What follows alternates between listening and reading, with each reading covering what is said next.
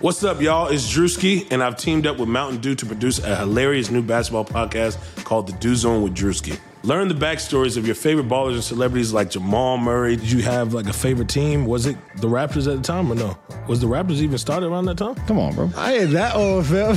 you talking like I'm 50. Taylor Rooks, A'ja Wilson, and many more. You won't want to miss this. Listen to The Dew Zone with Drewski on Apple Podcasts, Spotify, and wherever you listen to podcasts.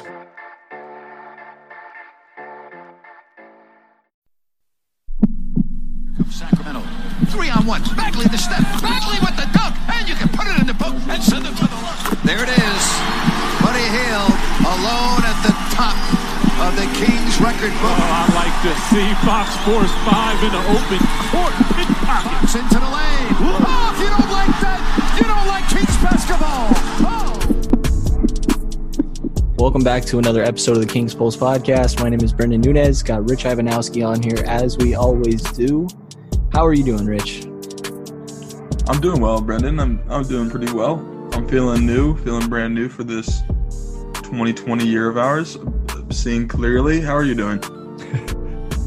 Yeah, that 2020 vision, man. I'm doing pretty good. Uh, you know, it was nice to for the Kings to go and sl- s- wow, go and stop that eight game losing streak. Finally coming out on top against the Memphis Grizzlies team. Um, and you know, we can do a short little recap of the Clippers game that happened on New Year's Eve as well. Um, not all too much to talk about. I know you and I both had things going on over the holidays, so didn't get the best watch through of this one. But Sacramento ended up losing this one 105 87. Paul George and Kawhi Leonard, obviously the two key points of the Clippers, did end up combining for 45 points, but only on 14 of 46 from the field and 4 of 21 from three.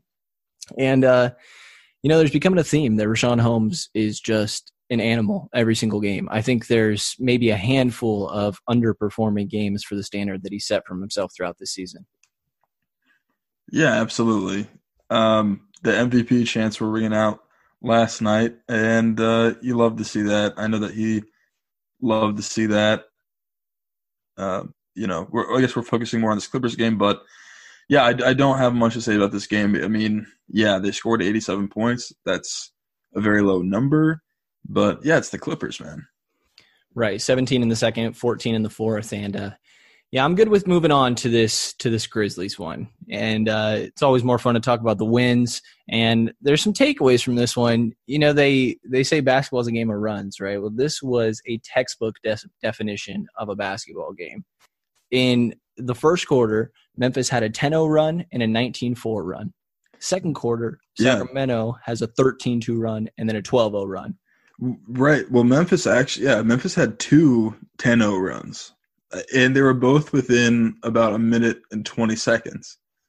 like, Yeah. I, that is uh, that is wild. There was, uh, w- continue with your point. I don't want to cut you off, but uh, it 10 0 runs are in 80 seconds are, are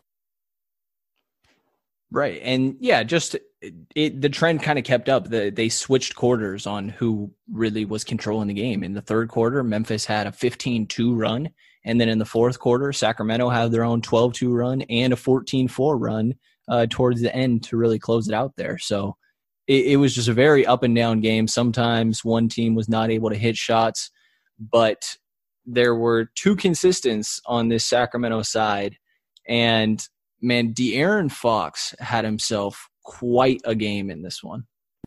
He definitely did. And then going, you know, just before we move on from the runs, it was funny because it was like everyone in the locker room was getting confused about which quarters were good. And I think part of that is because, uh, like, so the third quarter has always been bad this season, but guys were being like, oh, you know, the first quarter, oh, was it the second quarter? It was like really, it was like the Grizzlies won two quarters and the Kings won two quarters, and it was not super close especially that first quarter. we- 42 for Memphis. Yeah, can we just talk about that for a second? Because it was 42 for Memphis, and it wasn't even contained. It was it was it was more contained than that. They only had like eight points. They only had eight points in the first three minutes, which you know still like a decent showing. But then it exploded. They had 32 points in eight minutes, which is a really. I mean, I just doing the math real quick. I think that's like a 190 point pace or something like that. That's that's rough. Yeah, and they were they being Memphis were six of eleven from three. Jaren Jackson has an extremely fast trigger, and him and uh, Richaun Holmes getting pulled out by Jaren Jackson and Valanciunas. Uh, the bigs definitely had some threes that they were able to knock down to their credit. Um, and yeah, the defense looked a little shaky. I mean, obviously, you kind of expect that from Buddy Hield at this point. Like he was getting cooked by De'Anthony Melton early on when he checked in the game. Um, but it felt like to me it went downhill. You mentioned it started okay. Um, Fox was in for the first seven minutes, and then after that checked out. And it felt like that is when the opposing team, interestingly, started to just click a little better. And we know Cory Joseph isn't that much of a fall off from De'Aaron Fox defensively. Um, maybe debatably a better defender, even. But yeah, at that point, it felt like that is when Memphis really started to get in their groove in this first quarter. Definitely. It feels like Memphis, their whole bench is just, it's guys that aren't really supposed to be good, but they seem to be playing really, really well. Like you said, De'Anthony Melton. And then they got uh, just just like guys like Solomon Hill who didn't even score tonight, but I think he just forty percent three point shooter. Yeah, and he looks crisp and he looks you know he passes the ball well and yeah, Jonas Valanciunas like stroked at three and it's it's just coming from everywhere. Brandon Clarke, Brandon Clarke looks incredible. His like the height and the athleticism that he can get, and then he's just such a incredible finisher. He's like a Richaun Holmes level finisher. He has the push shot. Yeah, absolutely. Yeah, and he has the Bagley double jump. It's a combination. He's a scary man. Um, he's a scary man. I want to get into comparing some of their prospects to the Kings prospects, but maybe we'll do that after this sort of game recap. Okay. Yeah, that's interesting. Um, who do you want to touch on next here? I know you tweeted out something recently. You were just rewatching the game, and uh, there was that stretch in the second quarter. Fox was great, and the pace was extremely high in that second quarter. There was a mm-hmm. lot of Memphis turnovers, but it really was Richaun Holmes that had his own little run there, right? Yeah, right. Talking about runs, Holmes basically had a run of his own. He scored 11 points in four and a half minutes. Um, and so he was in for nine minutes in the second quarter. This was the quarter that, I don't know. I mean, would you say was the most impressive, even more impressive than the fourth? Yeah, I, I definitely think it was. I, I think that, yeah, I, I think yeah. the shots were falling in this one, but the most impressive thing to me was that the pace was just, it felt like last season, just for this quarter, really. It, it shined occasion in other quarters, but this entire second quarter, um, it, I think starting about eight minutes into it, they just ran. And there were six turnovers from Memphis. They were running off of those, but it wasn't even turnovers. It was off missed baskets. They did it off of makes at times, like we saw last year. The pace was back. It's mainly in this quarter. Yeah, and I think that's what happens when you have a, a big man like Richaun Holmes who's just hitting everything. Uh, and when he's coming down the lane, like he really collapses the defense. It gives Fox the confidence to basically do whatever he wants. He, you know, if he knows he's got a man there to drop it down to, he can he can drive to the bucket and he can feel secure in knowing that he's got someone there to finish the play if he's got to give it up. Um, and it it felt like he was more confident um, drawing fouls and and really like really pushing the ball, uh, and it really opened up everything. But yeah, Holmes ended up nine minutes in the second quarter, 13 points, four boards, plus 17, which I think is the most important part of that stat line, honestly. Right. And uh, I mean, to be fair, in that second quarter, Memphis didn't make a single three. Some of it was just them not falling, but yeah, I, I, mean, Richaun Holmes is really perfect in this pace. The touch that he has is just beautiful to see. And it, it's fun. Everything was clicking. Like Buddy Hield was hitting his shots because it wasn't less of him creating himself as well. Like it, it felt like the Kings were sort of back with this pace. And I just hope it sticks around for longer. Uh, and it resurfaced. It, it slowed in the third definitely coming out of halftime, but then it started to resurface again in the fourth a bit as well. Yeah, absolutely. Um, I felt like this team got a ton of free throws, and they did. So the pace kind of leads to that, helps with that, right? Because, you know, fouls are going to be thrown around a little more. frequently when guys are blowing past you, you're going to get caught reaching that sort of thing. And that's what seemed to happen. Um, it was a season high 31 free throws for the Kings tonight, or last night, I should say. Uh, and part of that was all the intentional fouls, as someone someone pointed out on Twitter just now. Uh, there was 10 free throw attempts in the last 30 seconds, so the numbers are skewed a little bit. But in the second quarter, 11 free throw attempts. That's really significant. That's more than twice what they're averaging in a quarter, more than twice what they're averaging in the second quarter. Um, this team only takes 19 free throws a game, so uh, you know even with even with the intentional free throws, which which there are some in other games as well, but even without those counted, that's still a, a, a significantly better performance. Yeah, and I think that they were almost selling the contact a bit more. I think there was a game recently against Denver where someone had mentioned, I think I believe it was Doug Christie that uh, Denver was almost just selling it a bit more. And it, I don't think Sacramento was necessarily flopping, but they were letting the refs know that the contact was there and got a few whistles because of that, rightfully so. And I mean, De'Aaron Fox going to the line for eight different free throws, knocking down all of them. All eight, eight of eight. Amazing sign. Massive. That is massive, honestly. And also, I mean, we expect, you know, Richaun Holmes and Fox to be able to get to the line. I think Harrison Barnes has that capability as well. Buddy Hield having six free throw attempts, knocking down five of them as well. It's nice to see him get aggressive. And in the second half of this game, Sacramento started to attack the paint a lot more, which they didn't do very well in the first half.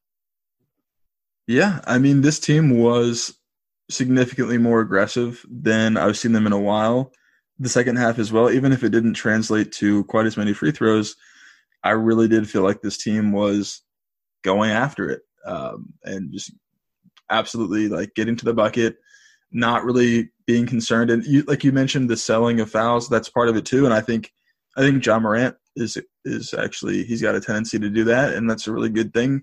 You know, stars get to the line, and you don't have to be like fully James Hardening to do that, right? But it's okay to to sell it, and like you said, to let the let the the refs know there was contact. Um, it's something that this team should do more of. And when Fox is driving and, and he feels contact, he should he should let them know. Should you know try to finish the play, but you know let them know because he's going to be if he's going to be the star that Sacramento needs, he's going to need to get to the line more frequently. I know you know, we've known for a long time that the Sacramento Kings struggle with for you know free throw shooting in both attempts and converting those attempts. Um, I want to pull up some numbers here real quick, just because uh, it's still an issue.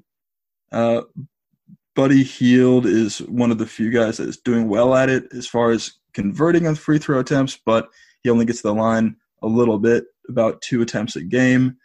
Uh, De'Aaron Fox is around 71% from the free throw line. Bogey, this one really concerned me. He's down to 66% on the year. So, Man. yeah, I mean this this needs work. This needs work for sure. Right. And, you know, Giles is a guy that uh, is used to putting the other guys on the free throw line, but I want to talk about his offense a little bit here. He's played in all of the last three games for the Sacramento Kings. And – really playing exclusively at that backup center spot. And with the minutes that Holmes is not in, Holmes had 34, Giles had 12 in this Memphis game. And this was one of his better showings. He only ended up with two assists, but I felt like he was distributing it amazingly, especially in the start of that fourth quarter. There yes. was a pair of hitting Bogdanovic yep. back cuts that were gorgeous. They were both just absolute dimes. Um, and I, that is if there was any combination of players that I could really get behind this season, I would love to see Giles and Bogey connect for a lot of buckets. Uh, and yeah, you're absolutely right. I mean, the first one was just a line drive chest pass that was just a bullet. And I think the second one was a bounce pass, uh, and, and, he found Bogey uh, for easy layups on both of them. Yeah, the the bounce pass was through like the tightest hole that you would have to get it through. It, it was it, it, was just great. I, I, had to rewind that one and watch it back. Um, and Bogdanovic in this game he kind of had a slow first half, but in that start of the fourth quarter, he really took the momentum in Sacramento's favor and they never let go. He scored eight points, eight of his 16, really early in that fourth quarter. Um, and he did end up leaving because he tweaked his right ankle. And right now, um, uh, Sean Cunningham reported that Luke Walton said that, oh, actually, just now, uh, that Bogdan Bogdanovic is doubtful tomorrow night against New Orleans. Um, obviously, would be great to have him available and sucks to get these little tweaks, but this was a really nice game from Bogdanovic. And yeah, like you said, I mean, the connection between Bogdanovic and Giles, I can definitely get behind the creativeness on the offensive end and the amount of off ball movement that Harry Giles provides when he is out there and really forces his teammates to have since he has that elite vision from the elbow from the high block is just great for this Kings second unit when they don't have a point guard that's really a creator in Cory Joseph. Right, I agree. But uh, what did you think about the fouls and the defense overall? The defense was very rough. Um, I think that he's just a little late to his positionings and also the defense that they were doing in this game isn't the kindest for Giles. They were doing like a show defense, specifically on Durant, on uh, Morant, but a lot of the Memphis guys that really requires the bigs to be fast on their feet in recovering. And I think in general, the Kings did an okay job of rotating, but that's not going to be the kindest to Giles. And he's still just handsy. I think when he gets backed up that he puts both his hands on the guy's back, which yeah. is just a really petty whistle, but they're going to call that at, at, pretty much every time now. Um, so I think it's little things that need to be cleaned up. Um, and yeah, that's kind of why I mainly focused on the offense because the defense has been rough from him. Yeah, no, I agree. I think it was one of his best offensive games, and but also maybe one of his worst defensive games. And not trying to be too hard on the guy, but I think he is a little excitable. Um, and that's kind of what happens when you get, you know, uh, you know, DNP CDs for weeks at a time, and then you get back on the court, and it's like you want to make your mark, right? Right. And he's a high energy guy. I mean, it kind of comes with that. We see Richaun Holmes have those issues sometimes. You know, they both had five fouls in this game. Um, but yeah, you just kind of have to be able to balance it a little bit here. Um, and what did you think of Trevor Ariza's minutes? Uh, because this seems to be a little polarizing across Twitter. uh, you know, frankly, I'm I'm tired of Trevor Ariza. Um, I, I think that he's capable. I think that we've said it before. He's capable. Um, I think he gets a little bit lazy. Um, that's at least just that's my read on the effort at times, defensively in particular. Um, you know, he's capable, and the, what's frustrating about it is that he could be doing more and he could be doing better. But from where I'm standing right now, I think there could be a lot of value in giving some of those minutes to a more exciting young player like Justin James.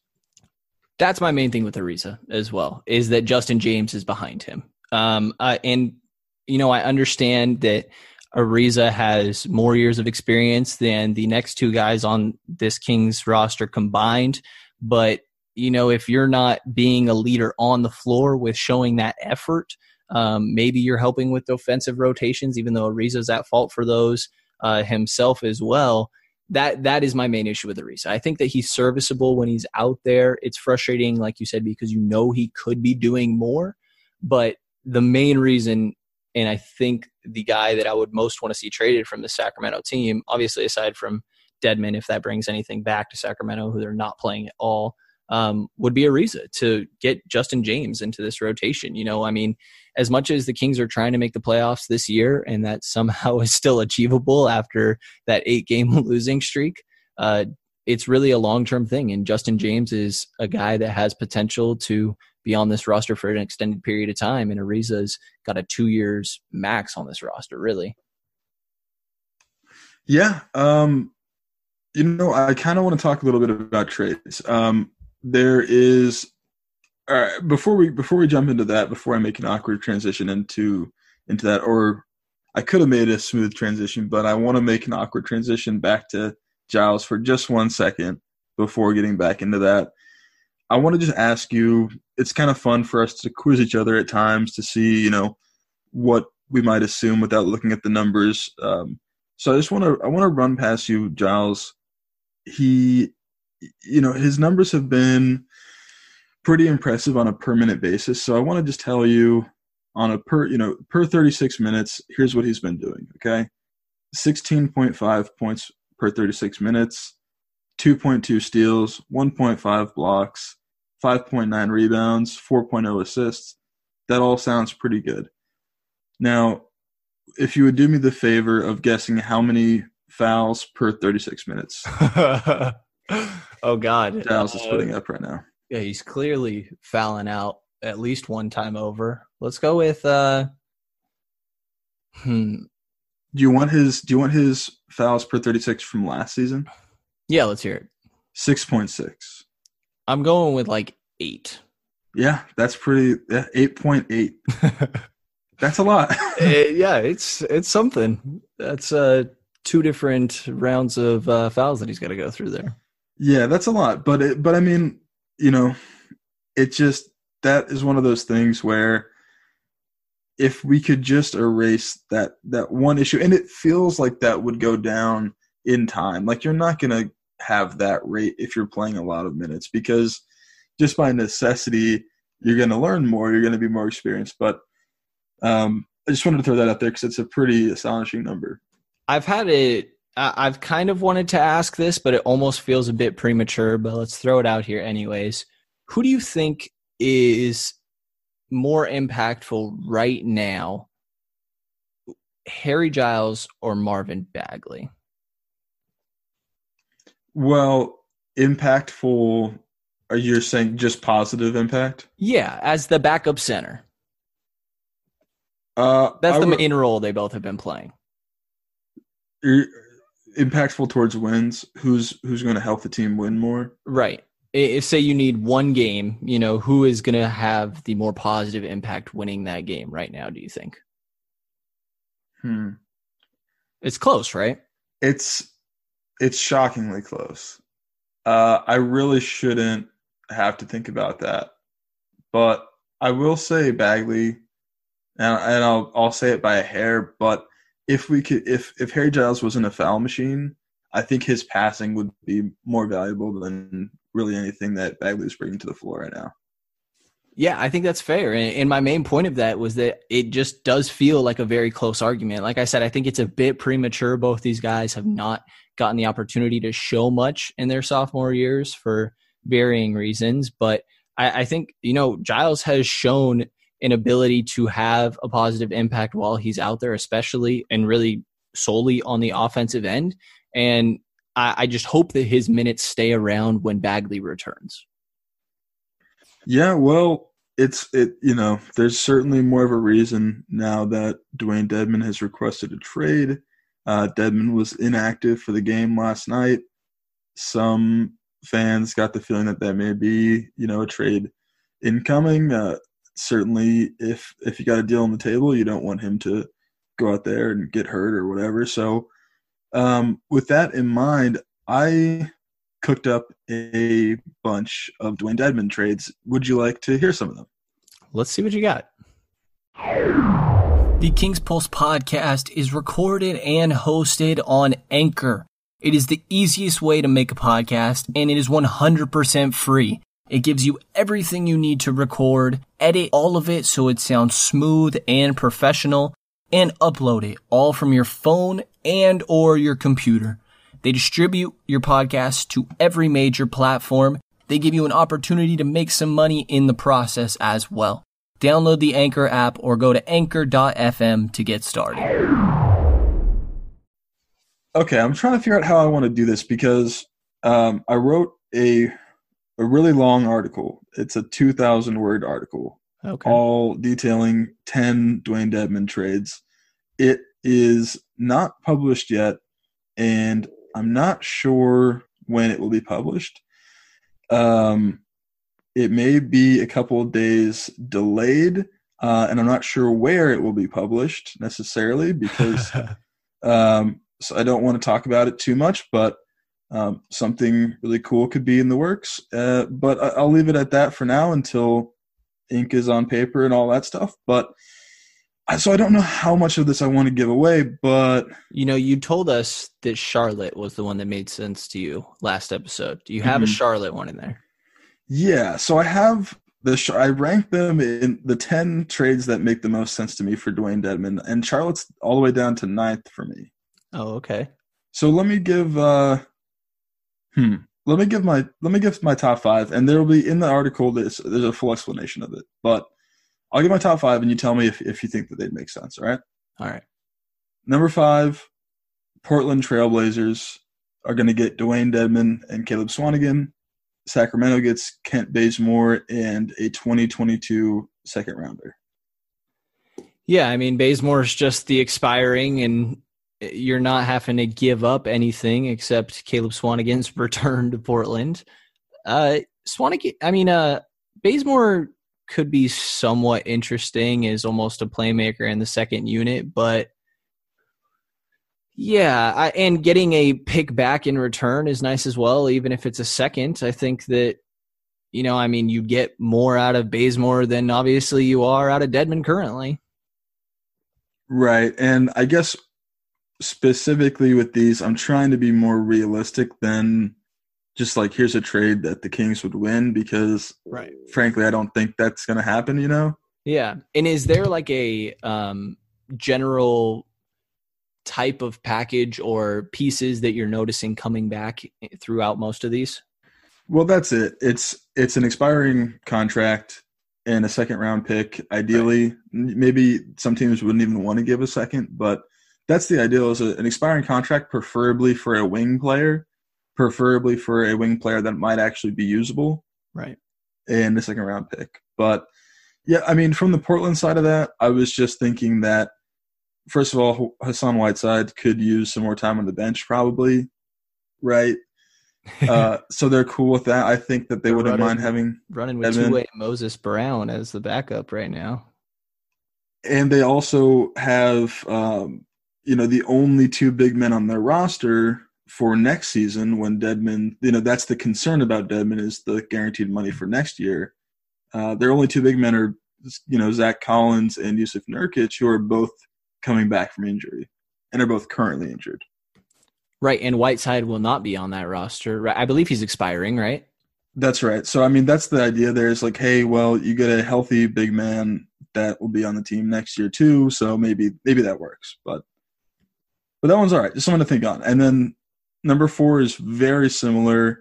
It's Oklahoma City. Uh, they get Dewayne Dedmon. The Kings get Andre Roberson, poor injured Andre Roberson, and a 2021 second rounder. Does that work for you at all?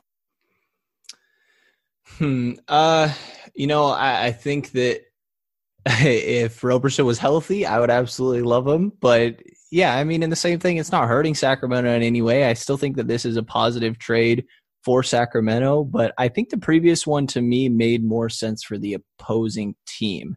Um, I, I see OKC is likely being more of sellers, and it's a little different than the Portland thing because I think that Steven Adams is just a way better big than Hassan Whiteside is. Yeah, definitely. I think that's that's good feedback because the downfall of this trade is that Dedmon may not get any minutes there. But the upside is that the Thunder they're so capped out that just adding a decent player is kind of a, a good thing for them because they won't be able to sign anybody in the offseason anyway. So maybe they view this as like, hey, we can add someone that we could flip later, so on and so forth. Right now, it's looking like they might make playoffs. So Yeah, and then I guess you know having a stretch five isn't a terrible thing. no, I would think that Dedmon could have an impact like everywhere in the league. He's a center that it feels like everybody would love to have if he's actually what Dedmon is supposed to be. He will genuinely be good when he is off the Kings. He really I- is. It's going to upset me so much. I, I, yeah, I, I know it sure than I, I know my own name. But uh, it, you know, I think it's interesting that you see that still as a win for the Kings, and that's going to be tested in trade number three I have here, uh, because this is really the return is just that second rounder as well. Uh, what do you think about the Washington Wizards getting Dewayne Dedmon, Sacramento getting Ian Mahinmi in a 2023 Chicago second round pick? Hmm. Mahinmi's expiring, right? He is, and Washington is basically out of centers. I think they signed Anzejs Pasecniks, uh, you know, on a short deal, and Yeah. uh, Bertans has been hurt. Mo Wagner's been hurt. I think they may even want to trade Bertans. Has been kind of a rumor floating around. Right. Yeah. If someone heard that, in in what second did you say it was? It was their own.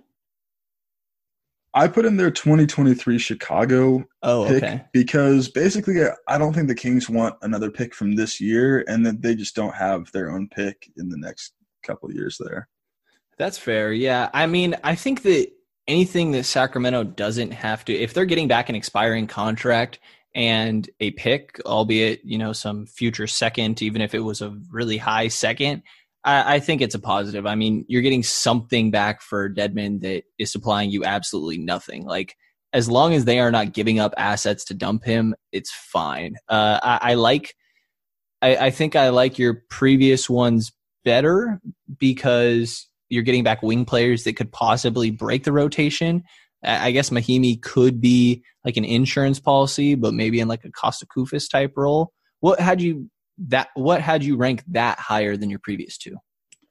Just that I think that Washington would be more likely to bite because there are players out there. So, like we talked about, uh, you mentioned Courtney Lee from the Mavericks. That is more of a player that could potentially help the Kings, maybe, right? But like maybe. Um, but then there's just so many bigs on that team, like he'll never see the floor. Dewayne Dedmon, that is. And then Yeah, another guy is Solomon Hill for the Memphis Grizzlies. That salary matches perfectly. Uh, expiring, you know, three point shooting wing. That works. But Hmm. then again, Grizzlies have JV, they have Triple J, they have Brandon Clarke, Clarke, right. right? Um, and then Tony Snell as well from the Pistons. But then, so this one may I, I may need to slide up because of the Drummond rumors circulating. Yeah, that's interesting. I saw you throw that around on Twitter. Um, I, I like Tony Snell. I think that he can do the same thing that Ariza can right now, really, and he's a better three point shooter than Ariza at this point in his career. Snell's knocked down 42% from three this year on four and a half at attempts. He's practically a little less than doubled his attempts from last year and still kept a higher three point percentage. I, I think that if a Drummond trade were to go down, that maybe Sacramento could sneak Tony Snell out as a part of that. But uh, for for um, Dedmon, I don't know because if Detroit is dumping Drummond, Drummond and Dedmon, these names are throwing me off right now. If Detroit is dumping Drummond, then I would think that they might try to sell Tony Snell and get some sort of asset back in return rather than taking on Dedmon that's more of like a short sighted um, deal for them. Yeah, that's yeah. No, I, I think that's fair. I think that even though you and I both know in our hearts that Dewayne Dedmon will be very good when he leaves, he his stock is so low right now. So I don't know that Detroit is like buying on that. And that one has the extra hiccup where uh, Tony Snell actually is a player option for next season at twelve and a half million. So that's Oh, actually not a full on expiring deal. And can we uh, shut down any Andre Drummond trade talks to the Kings? By the way, this this like should not happen, right? Yeah, absolutely. Who's Uh, older than Buddy Hield, by the way? I mean, uh, younger than Buddy Hield. Yeah, I mean, I, I have no interest. it sounds like you have no interest. I I don't really see the Kings having interest in that. So I don't either. Yeah, we can just we can leave it at that. yeah, and then I'll just throw out. We talked about Michael Kidd Gilchrist from the Hornets earlier. Kind of the same issue. I definitely respect what you were saying about that affecting their cap space. That's why I have them kind of lower on the list. And then the last one, um, E'Twaun Moore of the Pelicans, who we'll see tomorrow night. Do you think that the Pelicans could have any interest in Dedmon? I mean, they have a little bit of cap space before they will re-sign Ingram, which they will have to do, probably max him. But I don't. It's a very small amount. It's like ten million, and then you know, they kind of they kind of could use a stretch big to put on the floor next to Zion, assuming Zion gets healthy. They could. That's a really interesting one. And you know, they have kind of a logjam of guards like Josh Hart, E'Twaun Moore. Um, I believe Darius Miller was the one that went down to start the year. Um, yeah, that's kind of I've identified that before is they could potentially move on from that and needing a center. That's interesting. I think that could benefit both teams here. Uh, you know, I mean, E'Twaun Moore. Maybe I got a little bit of a soft spot. Originally drafted by the Celtics. Just throw that in there real quick. Um, but he he's a good three point shooter. He's a he's a solid player. He is. He he really has. He heats up at times, but it's not like he's cold when he's not on fire. If that makes sense. I think it made enough sense. Um, yeah, no, I mean, like he's yeah a pretty one dimensional guy, but yeah, like if there's any one skill the Kings could probably use right now, it's like a small forward that can shoot threes, and you know he's not particularly the best defender of small forwards, but you could you could throw him in there at the three and have him shoot threes, and and that was, works. Was that straight up? That's straight up. That's straight up. I like that one. That's my favorite one so far. Was that your top one? That's my least top one. Oh, or in oh. other words, my bottom one. Oh, okay. That's my tenth one. Just because there's if I don't see the Pelicans giving up any pick there, and I think that the Kings would really like to get a pick for their Dewayne Dedmon situation. Okay. I think that's yeah, that's interesting. But if it's another second, like you've kind of mentioned, you know, I mean, they're looking at a lot of them here. Yeah, I something about the way this team operates. So going back to the George Hill situation, it was like, yeah, we signed this player to a deal that's way too much money, and he doesn't want to play here anymore. But we need to win the optics of this trade, so we need to walk away with it from it with something to show, which is, by the way, how they have all these second round picks. Right. But um, I have two here at the top that I think are actually very legitimate, really interesting. Um, number two, it's been reported by uh, CBS Sports that the Los Angeles Clippers are interested in Dewayne Dedmon. Maurice Harkless straight up for Dedmon. Oh, okay. Yes, I saw this report and I went through all the potential teams.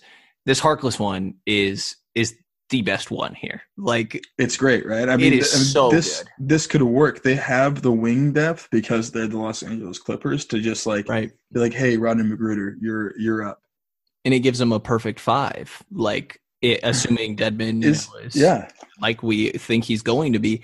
And honestly, Harkless is such a nice fit next to Bagley too. If Bagley is playing the five, like Harkless is a three, but he can also play that four. He almost like you get another Harrison Barnes sized player that can play that defense. yeah. And he's not a great three point shooter, um, but you know is somewhat okay from range, thirty five percent this year, um, better than I thought actually because he was twenty seven percent last year.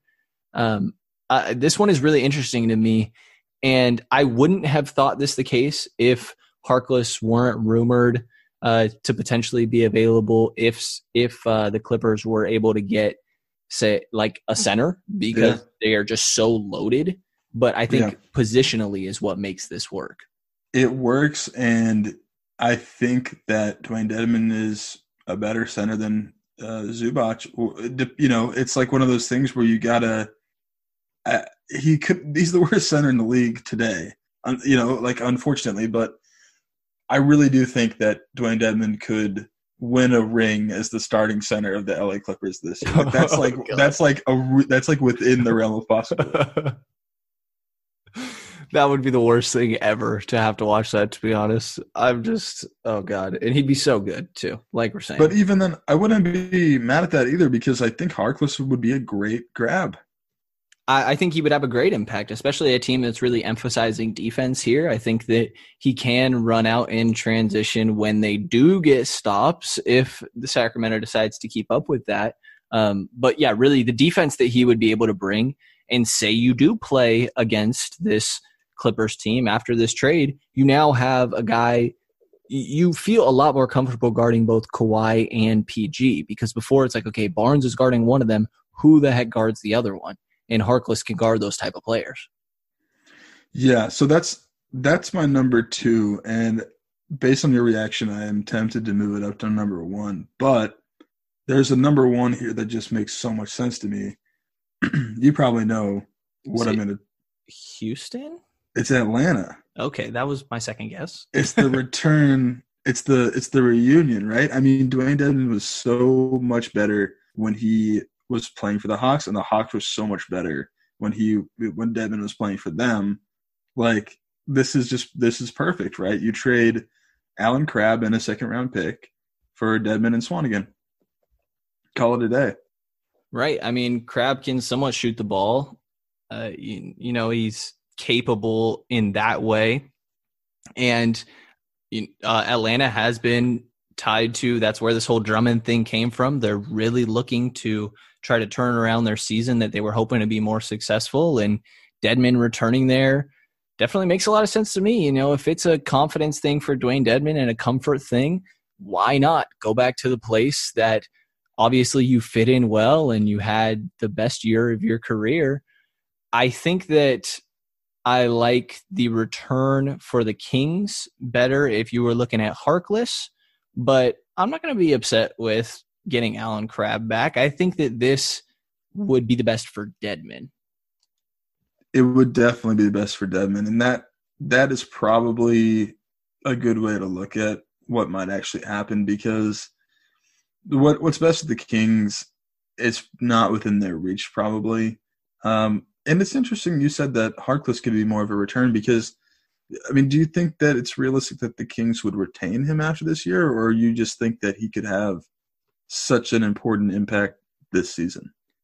I just think he would have more of an impact this year. Um, I, I mean, maybe you could explore keeping him, but that wasn't crossing my mind when I was thinking about that. It was mainly this year's impact. Um, I, I think that he's a bit more versatile than what Allen Crabbe is, and Allen Crabbe is just going to come in and you know chuck some threes up, and I, I'd value the defense more than the three point shooting with the roster that the Kings currently have. Definitely. I was thinking more of a long term, like it's a guy that you can sell as winning the trade. Like, hey, we got a career 39% shooter. Twenty also, this year, by the way. yeah, but listen, that's not how they're going to sell it. right, right. And, but the, but we also got a, a second round pick. It's a draft asset. Hey, it could be anybody. We could draft the next, you know, anybody, right? And they would have to include Swanigan to make the money work for Crabbe. So Mhm. you also get that additional roster spot. You can circulate in some G League guys. Uh, you know, I mean, that might actually be valuable. We've been talking about it for a year now, basically, that the Kings need to, or I've been talking about it since the summer, that I think the Kings will hang on to Swanigan until they can find a way to make it look like they won that trade for Skal in some way and that they don't just have to cut him. So I, I think that's honestly a, a weird win optic wise. yeah, they didn't win that trade. Uh, I mean, they're going to try, sure, but I'm just here trying to figure out uh, how to make Austin Rivers come to the Sacramento Kings. Yeah, I mean, so what is that? That's Only Dedmon two for million. Nene, Rivers and, and Nene for Dedmon and Swanigan. Yeah, and we'll throw like uh protected first, maybe you know, just Sorry? to get, just to get the talent of Austin Rivers on this roster. Oof. Yeah, yeah, fair enough. Fair enough.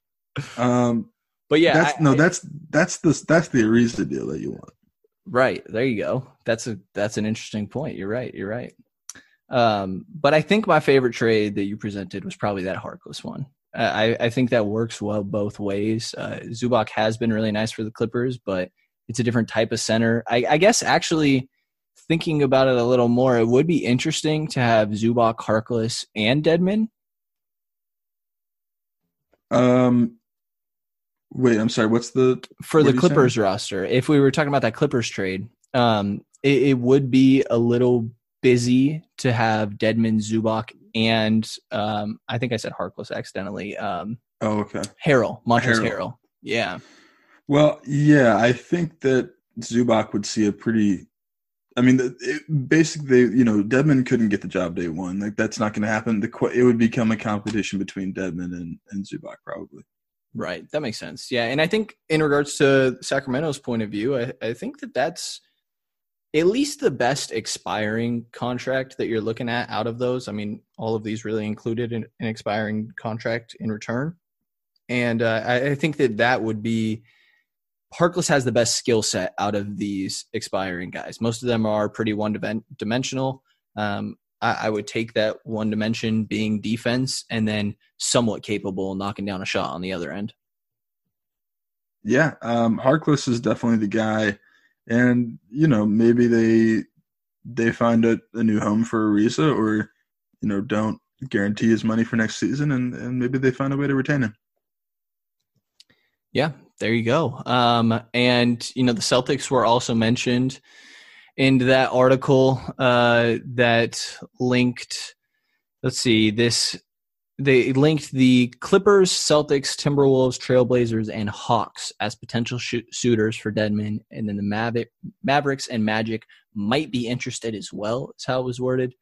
Um, I'll shut down the Celtics one real quick. Not, it just does not make sense. Like, yeah, I stared at that roster forever, and it doesn't make sense. Yeah, you know, like are you doing you have to do a combination of guys and then sacramento is either needing to cut people or add others in return it, it just doesn't make sense like Enes Kanter it, yeah it doesn't add up the yeah the contracts are silly there minnesota one like it's Gorgui Dieng, and there's no way. Right, so and there's another that. year on Gorgui Dieng. is there not? Exactly. That's why I would not like that doesn't work. That's like the Ian Mahinmi deal, but Ian Mahinmi has another year at, at 18 million.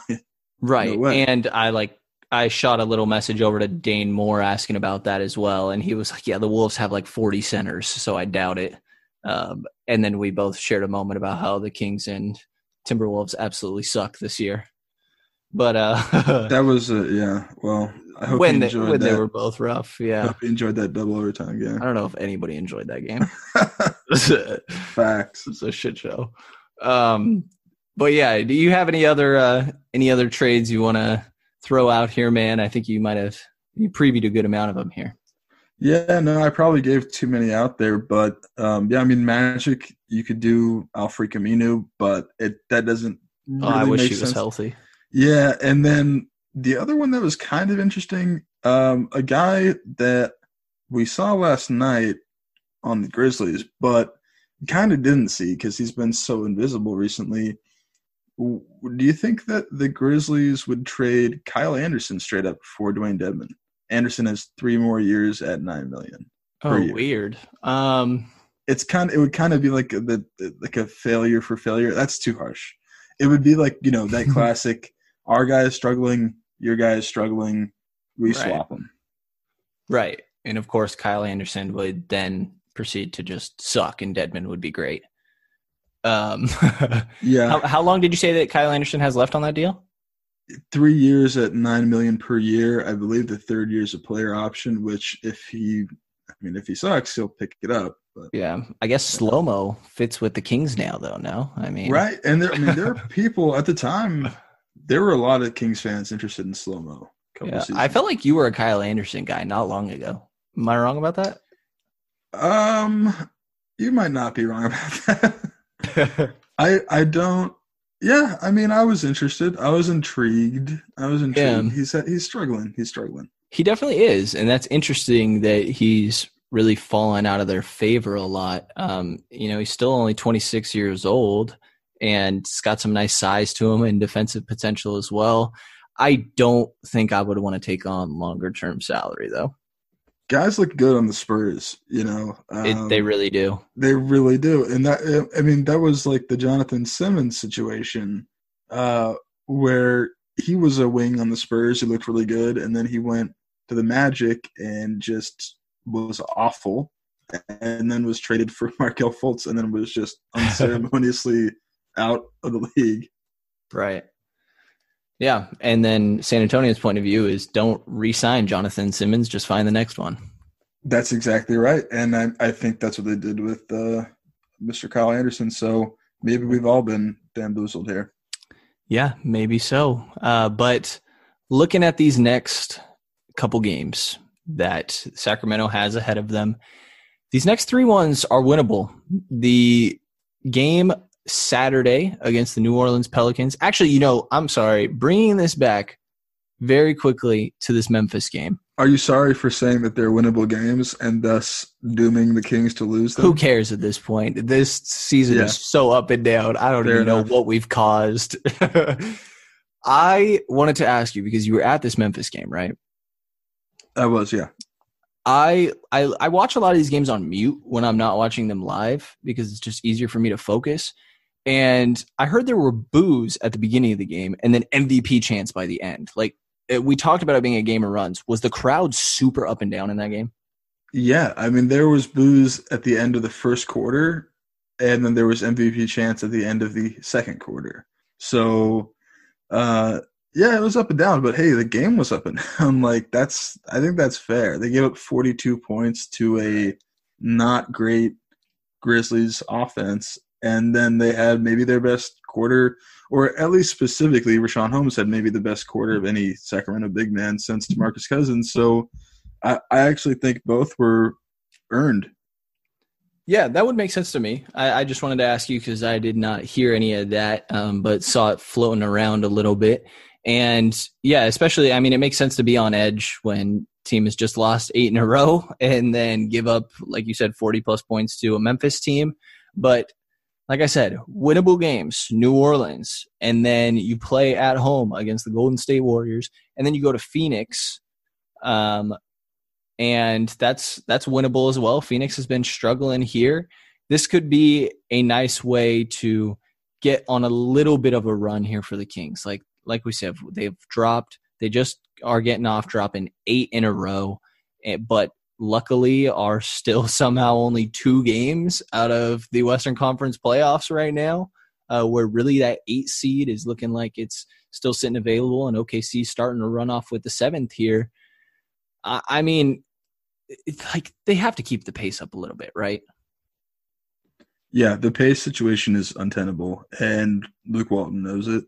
Um, it became a primary focus of conversation uh, around the locker room and the post game, pre game conferences, all that stuff. So, yeah, uh, you can't lose eight games in a row playing the slowest brand of NBA basketball and, and not and not change that up when this team was so fast last year. Um, yeah, you just can't do it. Like I, I, I, pace covers up a lot of flaws, and you don't have to cover those up uh, if you want to to work through that through them and and teach your players through those flaws, help them address those flaws, uh, learn from their mistakes. Yeah, you can slow it down and and uh, you know and take things one step at a time, but yeah, when you lose eight games in a row, it's time to cover up some of them flaws, my guy, and he's doing that. Right. And, you know, I, it's funny that Richaun Holmes had such an amazing season with the pace being so low because I think he could be such a threat in transition with just having great finishing and body control. He obviously is extremely fast getting up and down the court with his just absurd, like unmatchable uh, effort levels. And, you know, Matt George had an interview, a little one on one that he posted on the most recent Locked On Kings show and it was a one-on-one with Cory Joseph talking about what Cory Joseph thinks about the pace and sort of introed it as there being talk of Cory Joseph, you know, just preferring a slower system and him being part of the reasoning on why it's been slow. Obviously, him being replaced for De'Aaron Fox is a drop off, but Joseph was very quick to say, I actually think that I'm best when I'm out in transition. And that makes a lot of sense to me. I think we saw that more often in Indiana. He's not a creative passer, but he's a good one. I, I think that if you get him an obvious passing lane, that he's going to be able to make that. I think he makes smart cuts, and he does have some offensive issues that would be hidden if he was running in transition at times. I, I think it's it's more than De'Aaron Fox on this team, obviously, the speed and Buddy Hield to complement him. Richaun Holmes runs great. Bjelica is an amazing trailer like I mentioned, I think Cory Joseph works well in that regard. Um, Justin James definitely would fit a lot nicer in a transition system than Trevor Ariza, that's for sure. But I, I mean, this whole team, like, you got to keep it up a little bit. And New Orleans, Golden State, Phoenix, all teams you can turn over. And really start to get this season feeling back in the right direction. A little bit of hope and optimism for the fans. Yep, I agree with everything you just said. Um, absolutely. I, I will point out that after those three games, they do run into a bit of a buzzsaw and put the Bucks and then have road Yeah. games against uh, uh, got Dallas and then road games against Utah and Miami in about the span of a week. So, but yeah, let's savor these three winnable games while the Kings got them. Um, yeah, uh, I, I think I think you're right that this is when you got to turn it around because one game is not going to be enough. One win's not going to be enough after losing eight straight. Right. Got a little taste of it. Now keep feeding it to the fans and hopefully come out with some W's. But is that going to do it, man? That's all I got. That's all I got, man. Thank you for uh, joining me tonight. I know we've been inconsistent through the holidays, but uh, we will be back at the end of the weekend. Um, we'll, go, we'll get something for you Monday morning. There we go. Yeah. Thank you to everybody for listening to this episode of the King's Pulse podcast. And you hear from us again in the next couple days.